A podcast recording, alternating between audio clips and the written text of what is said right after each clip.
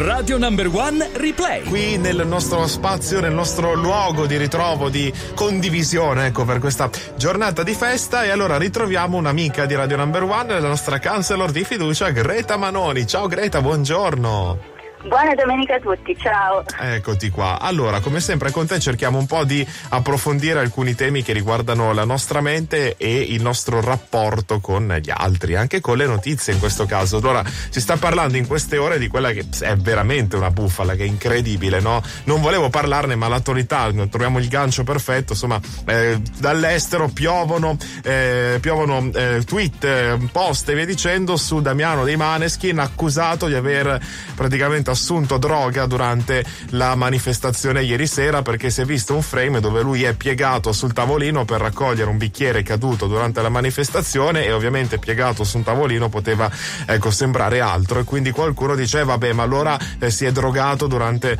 la manifestazione. È una cosa assurda, incredibile, però questo ci dà l'idea di come una fake news di una notizia bufala può circolare in poco tempo e quasi essere presa per reale, no cara Greta? Le fake news cosa sono? Eh sì, è proprio un esempio perfetto il tuo, è molto molto recente, quindi cascava proprio ad occhio. Diciamo che le fake news sono delle notizie appunto false eh, fatte proprio ad hoc per attirare l'attenzione delle persone e per colpire le emozioni.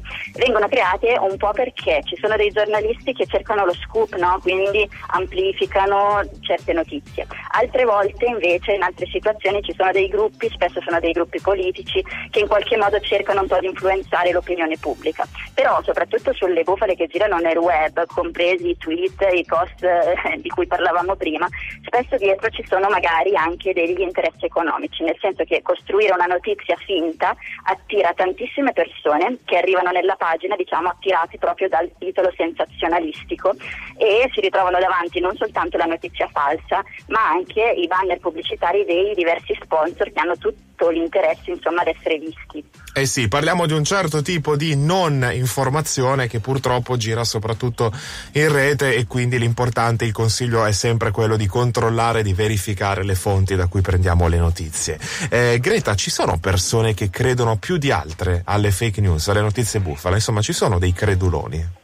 Eh, no, in realtà a caderci siamo più o meno tutti, cioè non importa quanto siamo istruiti, quanto siamo colti, cioè nessuno può proprio sentirsene immune con certezza, per un motivo abbastanza semplice, cioè la nostra mente funziona allo stesso modo un po' per tutti e in sostanza funziona così, cioè se una notizia ci arriva da una persona di cui ci fidiamo e riguarda un argomento di cui non siamo proprio esperti, ecco noi come prima reazione ci fidiamo, è un po' come se fosse un programma preinstallato diciamo nel computer della nostra mente, cioè noi ci fidiamo, lo facciamo per un motivo molto concreto, cioè fidarsi è un modo del nostro cervello per risparmiarci tempo e fatica, perché infatti verificare un'informazione, come dicevi, richiede almeno diciamo, il tempo necessario per andare proprio a informarci da più parti o per approfondire concetti a volte molto complessi.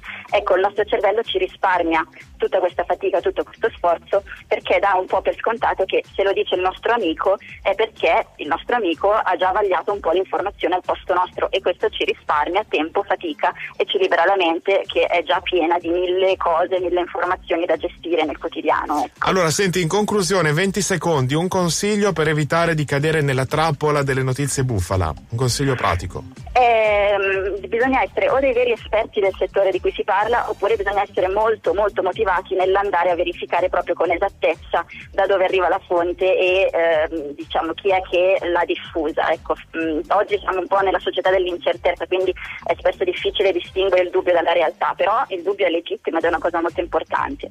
Benissimo, allora tra l'altro eh, Greta una cosa molto bella me la raccontavi in fuori onda, hai ripreso questa indagine Censis del 2018 che ha certificato come la fonte di informazione più affidabile per gli italiani sia, e questa è una notizia di cui mi fa immensamente piacere, sia la radio, quindi eh sì, ce lo facciamo da soli, un applauso perché la radio è ancora la fonte di informazione più affidabile per gli italiani. gretamanoni.com, ripeto gretamanoni.com per leggere tutti gli altri approfondimenti che prepara ogni settimana. Cara Greta, grazie mille, buona domenica. Grazie a tutti voi, ciao. Radio Number One è dove vivi tu.